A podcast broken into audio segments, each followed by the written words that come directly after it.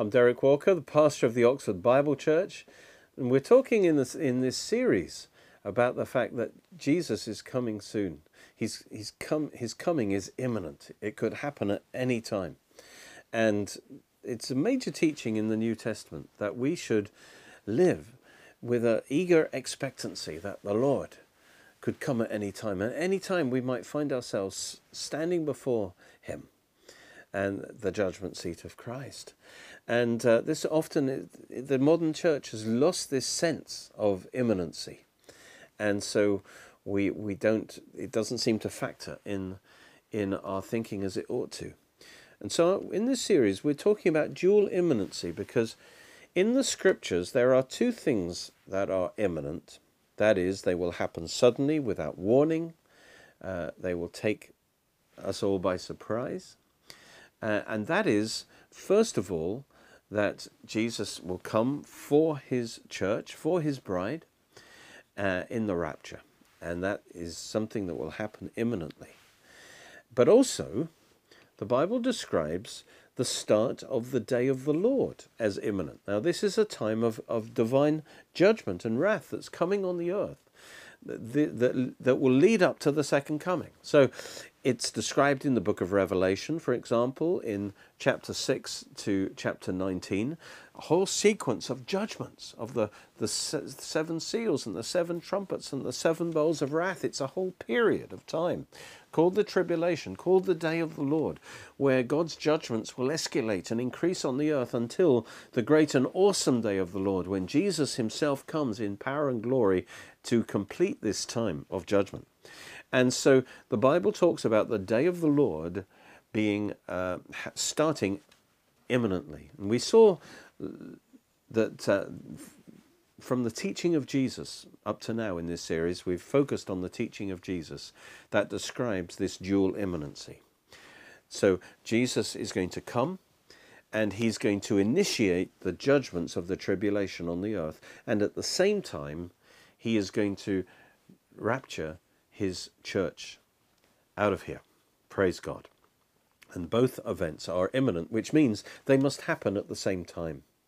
And, and we, one illustration of that was, was Noah in the flood, because he says on the very same day that Noah was and his family, the believers, were taken into the ark.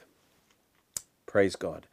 Um, then the floodwaters fell.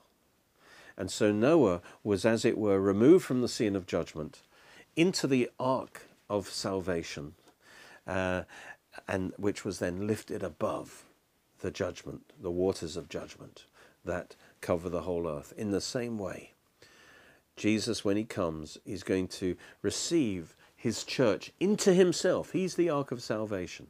And we will be lifted up above the, the judgment that then will be poured out across the whole earth, uh, from which there will be no escape. The judgments of the tribulation.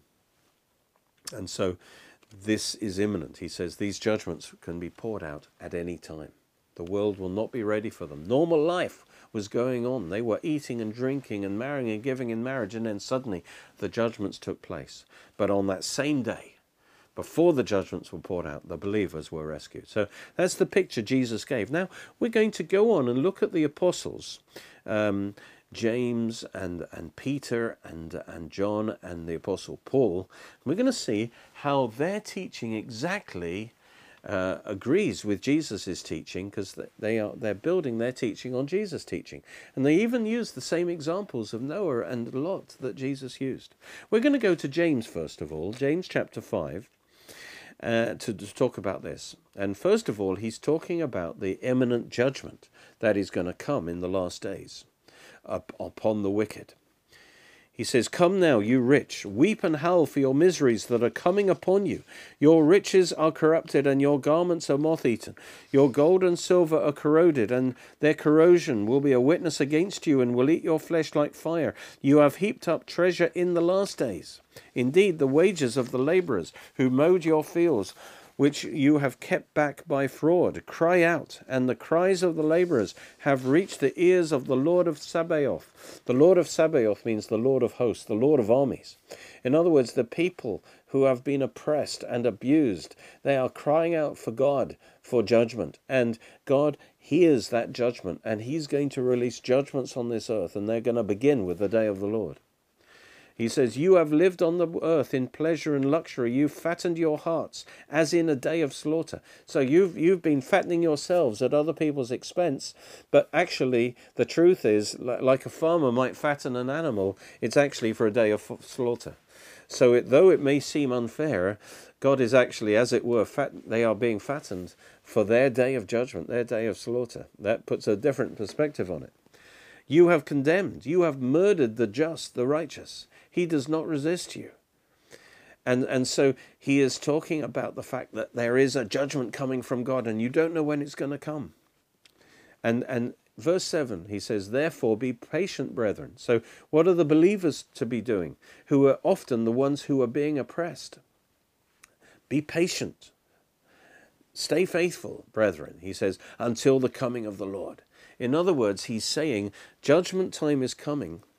So be patient because uh, the Lord is coming. And when He comes, He, he will rescue you from that oppression and from that suffering. So, in other words, the coming of the Lord will be to rescue the righteous from the evil ones, and it will also be to bring judgment on the evil ones. And he says we, we are to be patient. Wait patiently because he could come at any time to do that.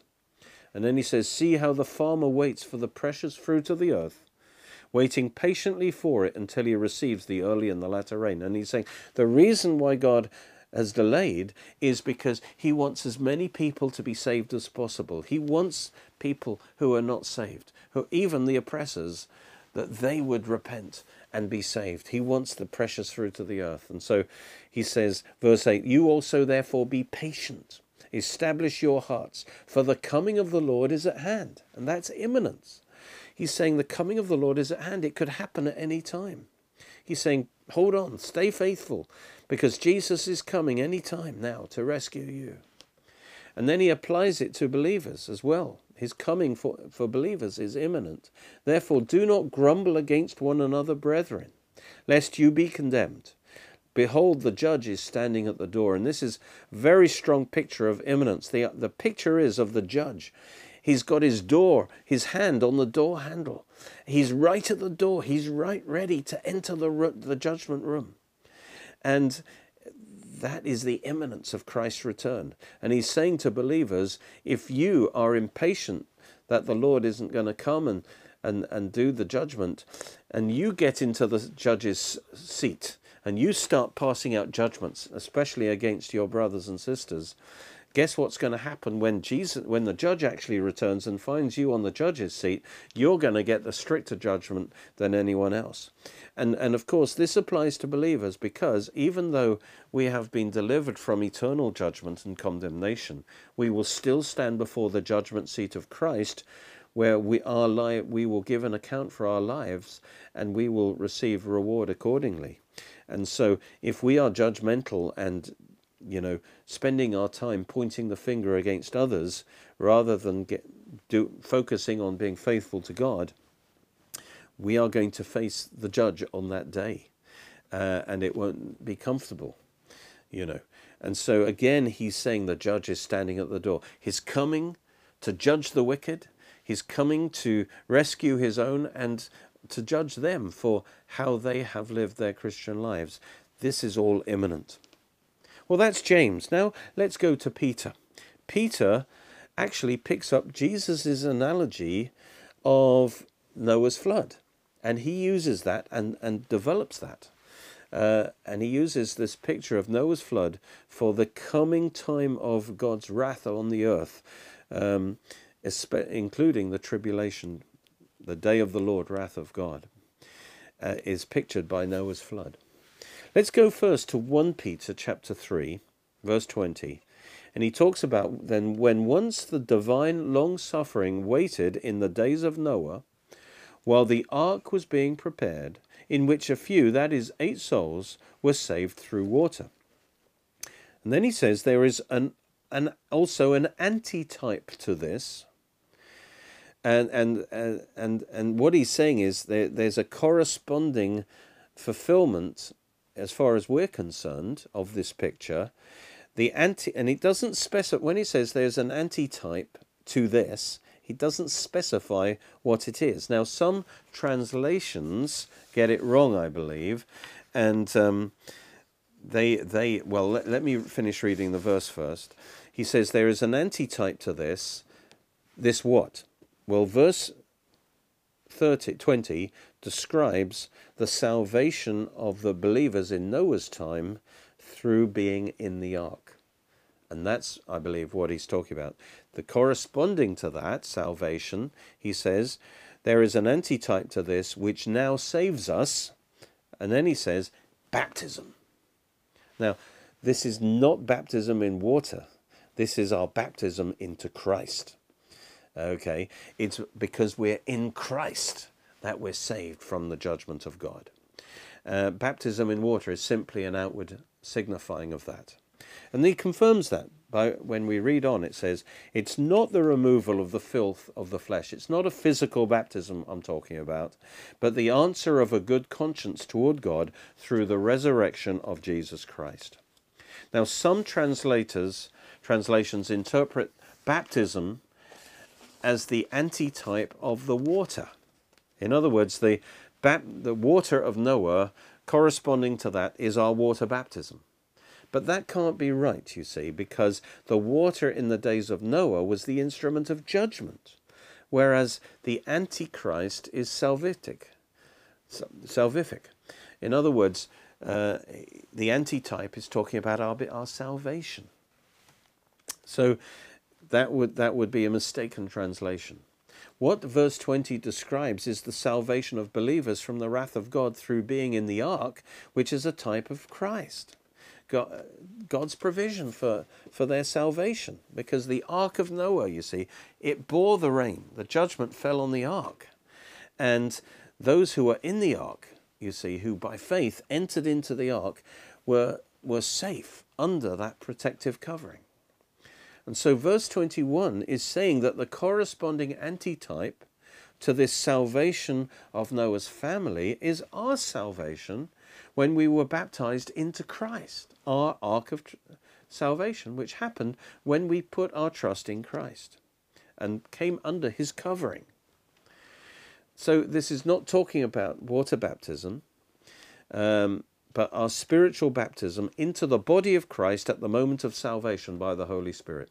1 Corinthians 12:13 says that we by one spirit we were baptized into the body of Christ and were made to drink of the spirit and that that's talking about our new birth. And so now in Christ we are being baptized into Christ and we're born again through the resurrection of Christ. And so we are now have a good conscience before God because in Christ there is now no condemnation. Hallelujah. And all our sins are forgiven. So therefore that's why it talks about the uh, the appeal, the answer of a good conscience toward God through the resurrection of Jesus Christ. The resurrection of Jesus Christ has been applied to our spirit and now we are we have a good conscience before God because we know our sins are forgiven through the blood of Christ, and there is now no condemnation for us. And so Noah's salvation in the ark from the wrath of God is a picture of our salvation in Christ, which took place when we trusted in Christ. However, there is also a second possible application of this typology, which must have been in Peter's mind, as we're going to see from what he writes in 2 Peter in his second letter. And there he uses Noah's worldwide flood as a picture of the future judgment of the day of the Lord, when God's wrath will be poured out on the whole world.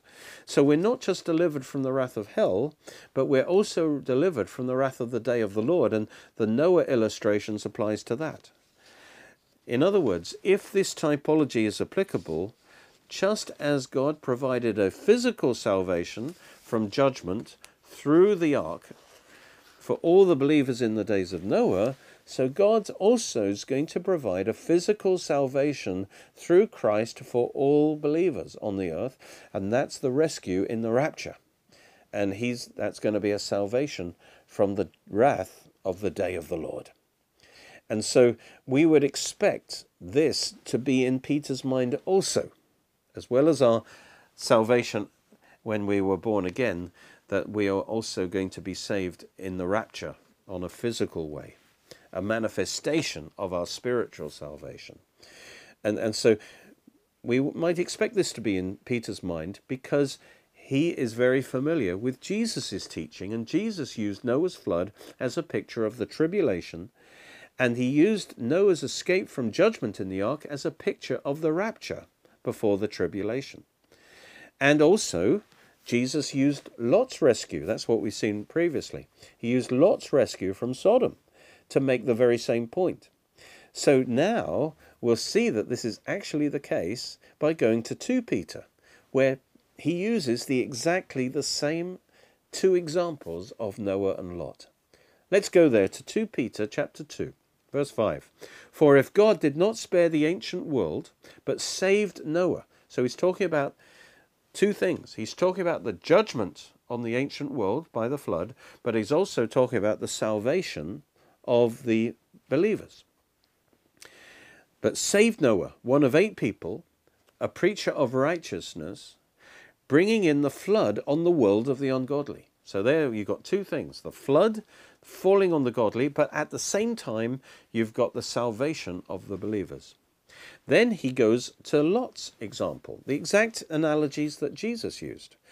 And turning the cities of Sodom and Gomorrah into ashes, condemned them to destruction, making them an example to those who afterward would live ungodly. In other words, these judgments of Noah's flood and of Sodom and Gomorrah are actually examples or types or pictures of the future judgment of God, which includes the day of the Lord judgment, the tribulation. And that God is going to judge the world of the wicked. But at the same time that he did, did that, it says in verse 7, he delivered righteous Lot. So again, you've got this dual thing that the righteous are delivered before the judgment's poured out, and at the same time, the judgment is poured out. In one case, water, in the other case, fire. Uh, and it describes Lot, who was oppressed by the filthy conduct of the wicked, for that righteous man dwelling among them tormented his righteous soul from day to day by seeing and hearing their lawless deeds. And here's his main point, verse 9 that the Lord knows how to deliver the godly out of temptations and to reserve the unjust under punishment for the day of judgment. So notice his main point here is that number one, God is going to um, punish the wicked. He will. Okay? And when he does it, he does it suddenly without warning. The judgment is imminent. It was in the day of days of Noah, it was in the days of Lot. And God knows how to do that, and he will do that. But he makes this point the Lord knows how to deliver the, the godly out of those, out of that judgment. And that's what he did with Noah and Lot. Um, the key thought is that, as with Noah and Lot, God knows how to separate the believers from the unbelievers before he moves in judgment. Now, th- this may not be entirely obvious what he's talking about because of the phrase used here God knows how to deliver the godly out of temptations. And, and this is the word for trial or test, out of the trials or the tests. And it's the word peirasmos. Now, we might just think he's just talking about now in the in the church age that we go through trials and temptations just like everyone.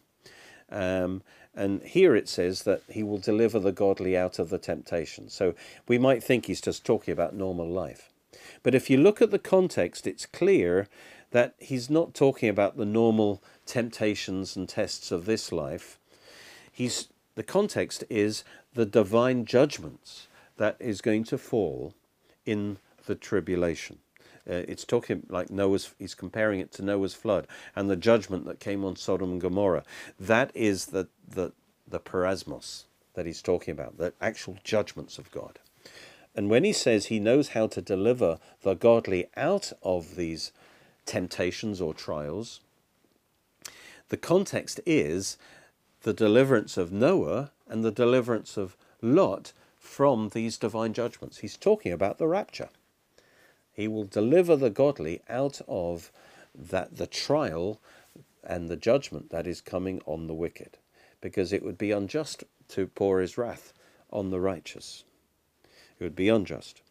And uh, it's interestingly in Revelation 3:10 we're going to see that that God uses exactly the same term to describe the tribulation, peirasmos. It's a time of trial that comes upon the whole world to test those who live upon the, the earth. And, and the basic test there is will they repent while all this judgment is going on? Will they take that as the chance to repent and turn to God? Or will they harden their heart and reject God? So it's a final test for mankind. So Peter is basically saying, God, as he did before, he's going to separate the believers from the unbelievers before the final end time judgment of the day of the Lord comes. As God delivered Noah and Lot from judgment by removing them from the scene of judgment for, before it begins, so he will deliver the righteous from the coming day of the Lord, which is a time of test and trial for all who live on the face of the earth. As these past judgments fell suddenly without warning, so will the day of the Lord come suddenly. And that's what we mean by imminence and the rescue of the righteous will happen at the same time. He's not talking about the normal temptations we all face, because the context is comparing this time of trial from which the godly will be delivered with Noah's flood and the destruction of Sodom, a time of divine wrath and and that Revelation 3:11 which I referred to let me read that. Because you have kept my command to persevere this is the true church I will also keep you from the hour of trial peirasmos which will come upon the whole world to test those who dwell upon the earth. Behold I am coming quickly. Hold fast to what you have that no one may take your crown. In other words he says he's going to keep the church, not just from the trial. He will not just protect us through the trial, He will keep us from the hour of trial. He'll keep us from the very time period itself. How is He going to do that? In the rapture. Because it says, Behold, I'm coming quickly. Hallelujah. He's coming quickly to rapture His church before the time of trial. And the rapture is also when we will receive our crowns. That's the judgment seat of Christ. That's why he says, Stay faithful that no one take your crown, because the judgment day is coming for your for your rewards at the judgment seat of Christ. All right. Well, this is confirmed in 2 Peter 3, where he writes, Beloved, I now write to you this second epistle, in, in both of which I stir up your pure minds by way of reminder. He's reminding us of Noah and of Lot, that you may be mindful of the words which were spoken before by the holy prophets, and of the commandment of us, the apostles of the Lord and Saviour, knowing this first, that scoffers will come in the last days, in the church age, walking according to their own lusts, and saying, Where is the promise of his coming? Again, the discussion is the coming of the Lord. For since the fathers fell asleep, all things continue as they were from the beginning of creation. In other words, this is describing the coming before the Lord, uh, the coming of the Lord in the rapture, actually, to initiate the judgments. Because he is saying normal life is going on. These scoffers are saying everything's the same as it always was, everything's normal. So, this is talking about the coming of the Lord that's imminent, that will take place when normal life is going on not at the end of the tribulation, but at the end of the church age. For this they willingly forget that by the word of the Lord the heavens that were of old, and the earth standing out of water and in the water, by which the world was then that existed, that then existed, perished, being flooded by water. He's reminding them of Jesus' teaching that life was going on as normal before the flood when Noah was warning them that of coming judgment but they were scoffing. They laughed at him. And then the flood suddenly came.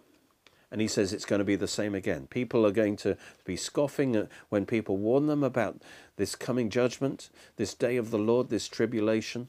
And, and then suddenly God is going to judge. And that's going to happen uh, at any time. And um, he says, if it seems like he's delaying, it says, verse 9, The Lord is not slack concerning his promise, as some count slackness, but is longsuffering toward us, not willing that any should perish, but that all should come to repentance. The only reason Jesus has delayed his judgment is that he wants as many people to be saved as possible. But watch this, verse 10. But the day of the Lord will come as a thief in the night. Notice he's comparing the flood of Noah in Noah's time. He's comparing it with the day of the Lord. Just as the flood came suddenly, a worldwide judgment on the earth, so the day of the Lord, the tribulation, is going to come suddenly and it's going to come as a thief in the night. It's going to be imminent. It's going to take the world by surprise, just like a thief coming in the night. And if they're not ready, they'll experience him as a thief. They'll experience loss because the judgments of the tribulation will now ravage their life uh, upon the earth. And it says, The day of the Lord, the judgment is coming. And it will start with the tribulation that will come suddenly, just like Noah's flood came suddenly. And then he describes the end of the day of the Lord, the ultimate judgment. It says, In which, that is, at the end of the day of the Lord, which is the tribulation is the dark part of the day of the Lord. Then the millennium is the time of light, but it's still the day of the Lord because the Lord is reigning. Uh, and at the end of the thousand years, he then describes what's going to happen the final destruction of this universe, the great white throne judgment, in which then all unbelievers are cast in the lake of the fire. And so he says, at the end of which, the heavens will pass away with a great noise, and the elements will melt with fervent heat, both the earth and the works that are in it will be burnt up. And so he's saying God's time of judgment, the tribulation, the day of the Lord will fall suddenly on an unbelieving world like a thief. That's imminence. But God also has an imminent rescue for the believers, as with Noah and Lot, because the Lord knows how to deliver the, the godly out of the time of trial, the tribulation, and to reserve the unjust under punishment, the punishment of the day of the Lord. Well, next time we're going to finish this series by looking at what the Apostle Paul has to say about it. Thank you for watching. Join with us at Oxford Bible Church every Sunday at 11am Greenwich Mean Time for our live stream service. Or join us at Cheney School, Headington, Oxford, OX3 7QH. You can watch more of our teachings on our Roku channel and Derek Walker's YouTube channel. All Derek Walker's books are available in printed and Kindle versions in all Amazons worldwide or online with other great products where you can also support our programs at www.oxfordbiblechurch.co.uk or by calling 01865 515 086.